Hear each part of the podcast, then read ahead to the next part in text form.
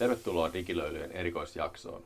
Mun nimi on Sami Kankaanpää ja mä oon täällä Fellowmindin Future Business Day-tapahtumassa haastattelemassa meidän mahtavia vieraita ja puhujia. Me keskustellaan energiakriisistä, taloudesta ja muutoksen tuomasta mahdollisuudesta liiketoiminnalle tässä kaiken myllerryksen keskellä. Niko Tuominen on tuolla lavalla, joten mä olen tällä kertaa ihan yksin meidän vieraiden kanssa. Mutta laitetaanpas koivuklapia pesään ja lähdetään haastattelemaan meidän vieraita. No niin, seuraava vieras tulee organisaatiosta, jonka varmasti kaikki Suomessa asuvat tuntevat. Tämän yrityksen asiakkaaksi nyt ihan synnytä, mutta, mutta ei se ihan kaukana ole. Että kun vähän, vähän kovempiin ruokiin pääsee käsiksi, niin melkeinpä, melkeinpä se niin kuin asiakassuhde alkaa jo, jo siitä.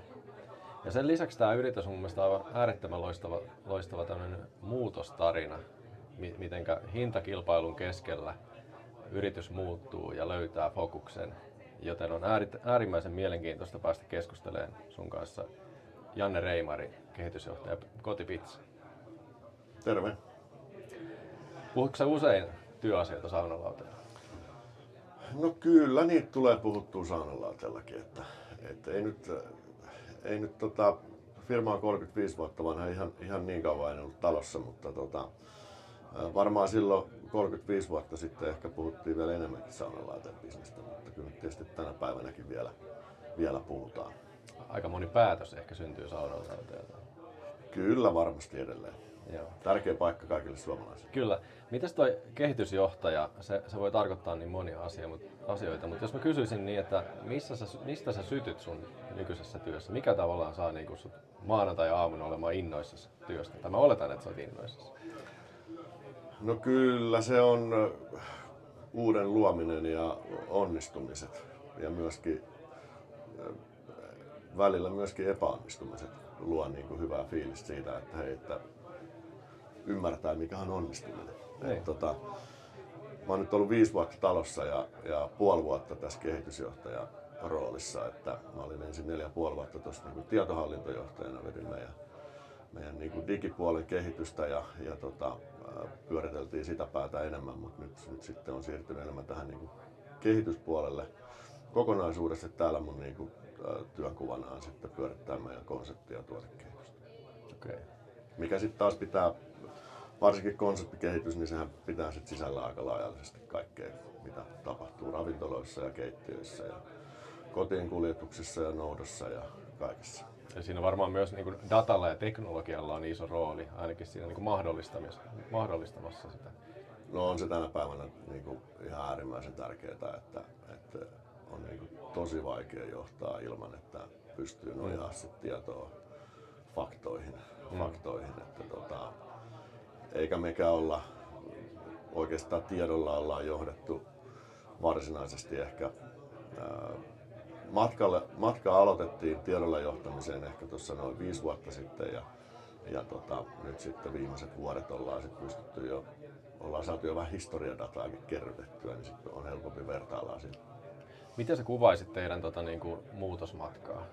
Sanoit, että viimeiset viisi vuotta näin, mutta, mutta tavallaan, että jos mietitään vähän, että mistä, mistä on lähetty, koska mä muistan, muistan äh, 2000-luvun alkupuolella, silloin äh, Vaasassa kotipizzan seinässä oli tämmöinen lehtiartikkeli, lehtiartikkeli missä, missä sanottiin, että kukaan ei voi tehdä laillisesti kuuden vai viiden euron pizzaa. Eli tavallaan selkeä tämmöinen niin hintakilpailutilanne oli silloin. Niin mitä sä kuvailisit teidän matkaa? No muutos oli pakko tehdä. Siis tilanne oli, firman tilanne oli, oli reilu kymmenen vuotta sitten sellainen, että, että niin sanotusti loppu häämötti. Mm. Ja, ja silloin, silloin sitten uusi toimitusjohtaja Tervasen Tommi tuli, tuli taloon, tai tuli toimitusjohtajaksi ja, ja tota, ää, silloin, silloin tehtiin isoja muutoksia siihen, että ei enää pystytty toimimaan sillä 590 mm. sisältäen limun tarjouksella, vaan että et, tota, oli, oli, oli niin pakko keksiä keinoa siihen, että miten me, miten me saadaan hintapistettä ja hintapistettä ylöspäin, jotta meidän yrittäjät, jotka meillä, meillä on tietysti kaikki, kaikki ravintolat on yrittäjävetosia ja franchising bisnestä täysin, niin, niin meidän on niin pakko saada heille, heidän niin sanotusti äh, leipää itsensäkin eteen, että, että oli pakko tehdä isoja muutoksia. Silloin, silloin tehtiin tosi iso brändimuutos, niin kuin tuossa tämän päivän puheissakin jo tuli. Muistaakseni Kaisa ainakin mainitsi tästä, että 15 vuotta sitten kaikki muutti lokonsa vihreäksi, mm. niin kuin Kotepizzakin mm. teki. VR. Ja, tota, ja tota, VR ja, ja aika moni muukin. Mutta kyllähän se, siis tämä bisnes on sellaista tässä kuluttajapäässä ja nykyään myös tosi vahvasti P2P-päässä, että sähän et voi feikata mitään. Mm. Et, et niin kuin jos, sä, jos sä teet, et jos sun brändiuudistus on sitä, että sä muutat sun logon värin ja sit sä rupeat markkinoimaan sitä, mm. niin sähän tulet aika, aika niin kuin vauhilla alas. Et, et tässä niin kuin, jos mietitään, että kuinka niin kuin aggressiivinen vaikka äh, sosiaalisen medust, äh, tota median alustat on tänä päivänä, jossa niin sanotusti yrität kusettaa, mm. niin sä saat kyllä tosi nopeasti näpeille. Et sitten piti samaan aikaan miettiä, että hei, että uusi logo, uusi brändi-ilme, vastuullisemmat tuotteet, kotimaisuusaste korkealle. Ruvettiin kertomaan siitä, että meillä on myöskin me tehdään sitä, mitä me, mitä me niin kuin, äh, halutaan viestiä. Ja, ja ehkä just nimenomaan niin päin, että ensin luotiin niitä tuotteita, nostettiin kotimaisuusastetta mm. ja sitten siinä samalla ruvettiin kertoa, että ei siitä, miten jotkut tekee sen, että sanoo, että ruvetaan viiden vuoden päästä tekemään mm. kotimaista. Niin, niin tota, tämä oli niin tosi tärkeä ollut meillä niin sellainen äh, johtava teema oikeastaan koko ajan, että, että äh, että jos meillä ei ole kerrottavaa siitä, mitä me oikeasti ollaan, niin sitten ollaan hiljaa. Hmm. Et kerrotaan vain niistä asioista, mitkä, mitkä me pystytään sitten myöskin steittaamaan. Mikä teidän kotimaisuusaste muuten on nykypäivänä? Se on tuo 80 prosentissa. Joo. Onko, onko se niin kuin melkein kaikki, mitä voidaan saada Suomesta, niin saadaan? No joo, kyllä, se, kyllä näin on, että kaikki lihat on, on kotimaisia. Ää, tonnikala on tosi vaikea saada, mm. saada kotimaisena tai Just tätä, me, ja, tätä meinasin, joo. Ja ananas, ananastakaan ei vielä oikein saa, mutta että kyllä meillä on niin kuin lähtökohtaisesti mitä vaan pystytään, pystytään kotimaasta kairaamaan, niin kairetaan. Ja, ja tota, pizza tuotteenahan on sellainen, että siinä ehkä niin kuin se kaikista tärkein raaka-aine, jos ajatellaan niin kuin, ää, tuottoa tai kustannuseriä, niin, niin juusto on tosi tärkeä. Ah. Et se on niin kuin, vaikka se tuntuu, että se vaan niin kuin on yksi osa sitä, sitä tota pizzaa, niin, niin se on kyllä tosi oleellinen osa siinä. Ja siinä meillä on myös kotimainen juusto ja ollaan ylpeät siitä, että meillä on paljon on Suomessa noin 80 maitotilaa, jotka vaan tekee meille kotipizzalle juustoa. Se, se, se on aika niin kuin yllättävä tekijä, että niin kuinka työllistävä vaikutus on niin tuon, tuon koko luokan niin toiminnalla. Eikä, eikä niin kuin yhtään niin kuin vähäpätöinen päätös niin kuin satsata suomalaiseen tuotantoon. Kyllä, ja, mutta sitten se, se on tietysti, kun on 300 ravintolaa, niin, ja yksi konsepti niin sanotusti, että kaikissa ravintoloissa on samanlaiset mm. tuotteet myynnissä, niin se myös tietysti luo sit sen haasteen, että ää, tulee paljon uusia raaka-ainetoimittajia, joilla, mm. joilla on upeita, upeita tuotteita, mitä ne on kehittänyt omissa pikkupajoissaan. Ja, mm. ja sitten ne tuo meidän tuotekehitykseen niitä, että hei, kokeilkaa. Ja todetaan, että aivan mahtava tuote, mutta sitten ne, jotka pystyy sen tuotannon skaalaamaan, että me mm. voidaan ruokkia niillä mm. 300 ravintolaa ja, ja tota, puolitoista miljoonaa pizzaa, mitä tehdään, mitä tehdään kuukaudessa, niin, niin niitä ei sitten mm. välttämättä ihan samalla tavalla synny. Eli, eli se tuotekehitys on sitä, että sit se niinku jaetaan koko ketjulle samaan aikaan, vai onko teillä, niin kuin, no, puhutaan hetken päästä datasta, mutta onko teillä niin kokeiluja niin kuin alueellisia kokeiluja? No on meillä sellaisia niin kuin, yksittäisiä ravintoloita, mihin ollaan sitten tehty tällaisia niin kuin ravintolakohtaisia pizzoja. Mm. Ja myöskin vähän alueellisia pizzoja. Että, et, et toki, on, toki on sellaisia, mutta ne on sitten mä en ehkä sitä niin kuin luonnehtisi vielä silleen niin kuin liiketoiminnaksi. Se on ehkä sellaista niin kuin paikallisbrändin mm. ää, kasvattamista. Ja, ja toki sitten me, kun me tuodaan uusia tuotteita kuluttajille, niin, niin yleensä aina niitä ensin pilotoidaan niin kuin muutamissa ravintoloissa, ehkä mm. 10-15 ravintolassa katsotaan, että minkälaiset palautteet asiakkaat niistä antaa ja sitten tehdään päätöksiä, että pitääkö vielä tuotetta muuttaa vai, vai voidaanko sitten lähteä levittää sitä. Mutta käytännössä kyllähän me siitä lähdetään, että jos meillä jotain, jotain uutta pizzaa ruvetaan pilotoimaan, että, että se on sit, siellä täytyy olla ja sellainen toimitusketju takana, että me voidaan ruokkia sit kaikki 300 ravintolaa, että ei ole niin tarkoituksenmukaista, että kokeillaan vaan. Mm. Koska kyllä meidän kokit sitten tuotekehityskeittiöillä osaa itsekin maistella sitä, että, mm. että sopiiko tämä ylipäätänsä pizzan päällä ja onko tämä myöskin helppo valmistaa, koska sekin on tärkeää.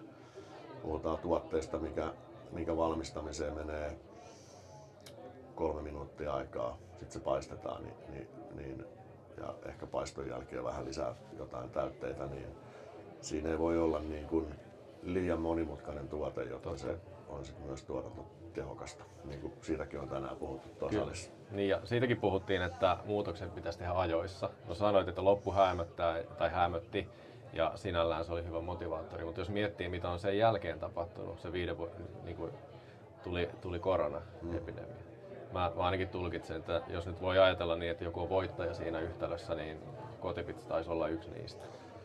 No joo, me oltiin tehty, tehty oikeita ratkaisuja vähän aikaisemmin. Mm. Et, et niin kun oli verkkokauppaa kehitetty.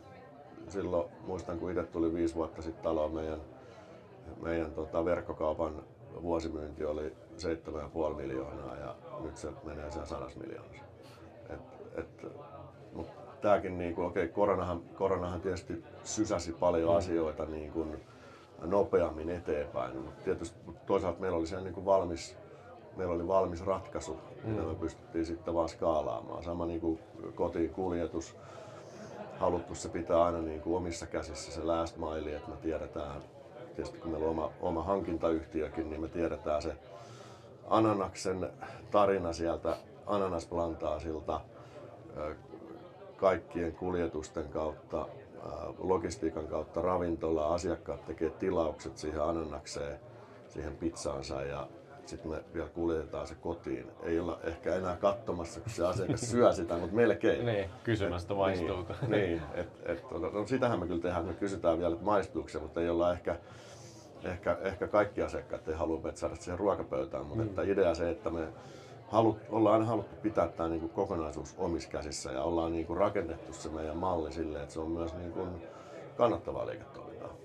Ja, ja tota, se on ollut niin kuin, se oli meidän niin kuin korona-ajan pelastus tietyllä tavalla. Ja toki sitten kun paljon meni ravintoloita kiinni pakosta, mm. niin, niin me siinä tietysti oltiin sitten etulyöntiasemassa, pystyttiin, pystyttiin sitten viemään omaa toimintaa eteenpäin.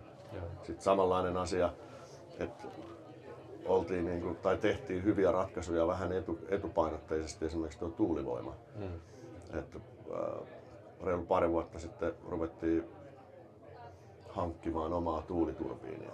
Ja voit vaan kuvitella, että kuinka, kuinka onnellisia meidän ravintolayrittäjät on tänä päivänä, mm. kun ne pystyy ostamaan omasta tuuliturbiinista aika niin kuin mukavalla hinnalla sähköä tänä päivänä. Toki, toki on, siis tästä tulee monta niin kuin, viittausta siihen, mitä tuolla niin kuin, salin puolella on puhuttu, mutta just niin tuommoisia niin yllättäviä. Että siellä puhuttiin esimerkiksi Lidl ja nämä kierrätyspullat. Että toikin vähän tavallaan tehdä, niin kuin, jos miettii niin kuin pizzeriaketjua ja, ja, ja ton tyyppistä, niin mutta mut siitä taas tullaan, että kun ollaan, ollaan hereillä niistä megatrendeistä, mitä tapahtuu ympärillä, mihinkä, mitä riskejä on ja toisaalta ja niin toimii, toimii silloin, kun ollaan ajoissa niin tämä on nimenomaan siitä. Itse asiassa yksi mielenkiintoinen asia, mitä mä mietin tuossa, niin teillä on tietysti toi applikaatio, minkä kautta, tai verkkokauppa, minkä kautta tietysti voidaan asioida. Ja siinä, niin kuin, miten mä tulkitsen sen niin kuin omasta näkökulmasta, niin siinähän me päästään niin kuin asiakkaaseen kiinni. Ja tavallaan jos aikaisemmin asioidaan tiskillä, niin se on kuitenkin se on kuponkien takana niin sanotusti se asiakas. Mutta nythän se on tavallaan siinä. Tunnetaan asiakas, ymmärretään ostokäyttäytyminen. Niin mikä, mikä datan rooli on tänä päivänä kotipizzalla? No, niin kuin tuossa alussa, alussa sanoin, niin äärimmäisen tärkeä. Et, et, niin kuin ravintolabisneksen tyhmin järjestelmä on kassajärjestelmä. Mm. Sehän ei, sehän ei kerro, kerro niin kuin oikeastaan mitään. Et, et jos ajatellaan, että niin kuin ensimmäiset 30 vuotta ainoa data, mitä me saatiin, niin oli se, että mitä pizzaa on myyty missäkin mm. ravintolassa mihinkin kellonaikaan. Mm. Mutta ei mitään muuta tietoa. Mm. Ei, että oliko ne oliko ne ää, miehiä, oliko ne naisia, ää, kuinka usein ne ostaa, ostaako ne aina samasta ravintolasta. Et, kyllähän tämä niinku toi verkkokauppaan siirtyminen ja just tuosta mitä puhuin, että kuinka paljon niinku verkkokaupan myynnit on tänä päivänä yli, reilusti yli puolet meidän, meidän niinku kokonaismyynnistä, niin kyllähän siellä niinku lepää sellainen tieto, mikä me uskotaan, että me pystytään sillä tiedolla tarjoamaan meidän asiakkaille entistä parempia tuotteita oikeaan tarpeeseen. Niin kuin miettii tavallaan, monesti niin kuin ehkä ajatella sitä, että mikä on sen datan arvo. Siis niin kuin, että se pitäisi jollain tavalla näkyä siellä taseessa. Mm. Että, että, niin kuin, että mikä, mikä arvo sillä on. Ja kaikkea dataa ei pystytä tai ei ymmärretä nyt tänä päivänä vielä hyödyntää. Mutta kun me ei tiedetä, mitä tulevaisuudessa tapahtuu tai mitä ideoita tulee tulevaisuudessa. Ja te tietysti niin kuin, teillä on omat kilpailijat ja kilpailette sitä kautta niin kuin heitä vastaan. Ja sehän on myös tietyllä tavalla datojen kilpailu, mm. Koska kuinka hyvin, hyvin pystyy vastaamaan siihen asiakkaaseen, olla niin kuin ennakoiva ja, ja näin. Mä mietin tota, mä en ihan ole hirveästi miettinyt ruokabisnestä, mutta jos miettii teilläkin sellaista asiakasta, vaikka mua kuluttajana, niin tehän ette varmaan edes yritä sitä, että mä oon siellä joka päivä teillä syömässä pizzaa. Sehän ei, joku, se ei varmaan ole kansan terveydellisesti no järkevää. Ei. Niin miten, miten tollanen niin kuin, miten tuommoiseen hyödyntää dataa? Tietyllä tavalla niin kuin, seuraatte, miten vaikka minä kuluttajana asioin ja, ja to, pyst, a, niin kuin vaikutatteko te siihen jollain tavalla? Tai ei, me, ei, me, ei me siihen, miten, miten sä yksilönä sitä mm. teet, mm. mutta toki me niin kuin, ää, rakennetaan siitä data, datamassasta niin kuin, itsellemme erilaisia segmenttejä, minkä niin kuin, käyttäytymistä pystytään niin kuin vähän katsomaan. Että, et, esimerkkinä tämä, että ää, vuosi sitten, tai vähän, vähän vajaa vuosi sitten joulukuussa tuli oikeastaan tällaiset viimeiset kovat koronarajoitukset. Silloin meni kaikki ravintolat, oli niin joulukuun puolesta välistä tammikuun loppuun, niin kaikki ravintolat meni kuudelta kiinni. Hmm. Ja, ja tota, itsekin kun kävin siihen aikaan ravintolassa, niin kuin muissa ravintoloissa syömässä, niin, niin ihmiset, ihmiset meni viikonloppuisin niin kuin yhden kahden aikaa niin ravintolat oli täynnä lauantaina yhdeltä ihmisiä. Mm. Kun ne meni syömään, kun se meni jo sitten, sieltä tuli valmerkki jo neljän viiden aikaa, niin niiden piti olla sitten tietysti syödä. Ja tämähän aiheutti sitten myöskin sen, että ihmiset otti myös vähän enemmän päiväkännejä siihen aikaan, kun, kun tietysti ravintolat meni niin aikaisin kiinni. Mutta se mikä tässä oli niin kuin, ää, mielenkiintoista, niin tämä kuluttajakäyttäytyminen on vähän jäänyt päälle. Eli ihmiset tänä päivänä vielä, me ajateltiin, että se olisi loppunut mm. jo heti niin kuin maaliskuussa viimeistään, niin ihmisten ruokailutottumus on niin kuin siirtynyt ehkä suurin piirtein tunnilla taaksepäin. Aika mielenkiintoista. Et, et, ja toki melkein, kun meillä on niin iso, iso massa jo siellä, joka niin kuin me niin kuin nähdään sitä dataa niin paljon, niin sitä, sitä pystyy, pystyy jo tekemään vähän niin kuin oikeasti tutkimustakin niin sanotusti, niin, niin tota, se on tosi mielenkiintoista. Yksi tollainen parin kuukauden setti, missä pakotettiin ihmiset, mm. että ravintoloista ei saa ruokaa enää kuuden jälkeen, tai itse asiassa viiden jälkeen se voi enää tilata. Mm. Niin se niin kuin teki tällaisia niin kuin tosi isoja muutoksia sit siihen kuluttajakäyttäytymiseen. No, näihin tiedonjyväsiin ei pääse tai tämmöiseen ymmärrykseen ilmasta dataa. Että aika niin kuin, to, todella, niin kuin, niin kuin mä sanoin, että me ei nykypäivänä tiedetä vielä, mitä kaikkea tullaan niin kuin, sitä datasta ikään kuin louhimaan. Uh, mä lupasin meidän kuulijoille tuolla salissa, että, että vähän vinkkejä siitä, mitenkä, mitenkä muut yritykset voisivat niin kuin ajatella sitä, että niin kuin luoda sellaista resilienssiä strategiaa, olla muutoksessa ajoissa. Mit, mitä neuvoja sä antaisit? Niin kuin, meillä on laidasta laitaan kuulijoita täällä tai, tai linjoilla. Niin no, ensinnäkin mä oon aina ollut sitä mieltä, että niin kun, jos sä haluat kasvattaa sun äh, bisneksen tai sun oman itsesi resilienssiä, niin sä et, sä et pysty niinku johtamaan sitä. Et älä älä niinku yritä kasvattaa sitä resilienssiä. Okay. Se on sellainen, mikä, mikä sit syntyy kaiken sen tekemisen kautta. Et jos, sä, jos sä rupeat keskittyä, että sä kirjoitat taululle, että resilienssi ylös, vaikka plus 10 prosenttia, niin mä tuun kysyä sulta, että niin mitä se oikeasti mm. tarkoittaa. Vaan että sehän on niinku oikeastaan se resili, niinku resilienssi on sit kaiken sen summa, mitä siellä yrityksessä tapahtuu, miten sä johdat sun, sun niin kuin, tiimejä, miten sä, miten sä rakennat siellä niin kuin, sitä sun yrityskulttuuri, minkälainen se on siellä sisässä, sun or, niin organisaation sisällä. Ää, minkälainen hierarkia sulla on sun organisaatiossa, minkälainen on sun päätöksentekoprosessi. Nämä koronakriisi ja nyt niin kuin Ukraina-kriisi niin on vienyt mun mielestä tämän, meidän niin kuin monet yritykset on niin kuin valtavasti kasvaneet tällaisessa niin kuin skenaariojohtamisessa. Et ennenkin on tehty skenaarioita, mm. mutta ne oli aika kevyitä. Ne keskittyi johonkin niin kuin tiettyyn itse juttuun ne skenaariot. Nyt tänä päivänä tehdään niin kuin, meilläkin tehdään organisaatiossa tosi paljon isoja skenaarioita siitä, että mitä jos näin tapahtuu, mitä se tarkoittaa, mitä jos näin tapahtuu, mitä, mitä, mitä se tarkoittaa. Ja siinä on niin tärkeää se, ei ainoastaan se, että me tehdään niitä suunnitelmia, mm.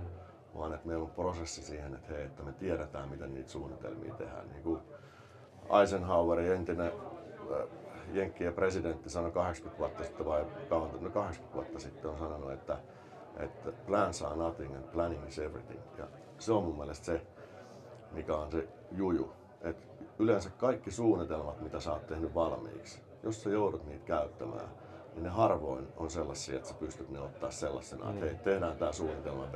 Mm. Vaan sä joudut niitä aina jollain tavalla modaamaan. Mm. Ja se, että jos sulla on niinku, sun suunnitteluprosessi on kaikkien sun organisaatiossa, niinku, se on niinku niiden DNAssa, että se on kaikille tuttu. Niin sä pystyt sen jälkeen muokkaamaan siihen tilanteeseen sit sun, niitä sun operaatiot tosi helposti. Mutta jos sä luotat siihen, että no nyt on sanottu, että piti tehdä kolme suunnitelmaa, niin suunnitelmat on tehty. Sitten mm. ne on ollut siellä kymmenen vuotta siellä mm. pöytälaatikossa, otat ne esiin, todet, toteat, ihan paskaa. Et se prosessin kautta tekeminen on niinku ihan äärimmäisen tärkeää. Ja siinä tulee paljon sekundaa. Siinä tulee paljon sellaista, mille, mitä sä et niin kuin, mikä menee ihan niin, kuin, niin sanotusti reisille. Mm. Ja anna mennä. Oleellista on se, että, että tehdään. Niin, vaikea onnistua, jos ei ole valmis epäonnistua. No just näin. No, mutta tämä on erittäin hyvä lopettaa tähän. Kiitos näistä neuvoista, Janne Reimari, ja mukava kun tulit tänne lauteen. Kiitos, saunassa mukavaa olla aina. Eikö?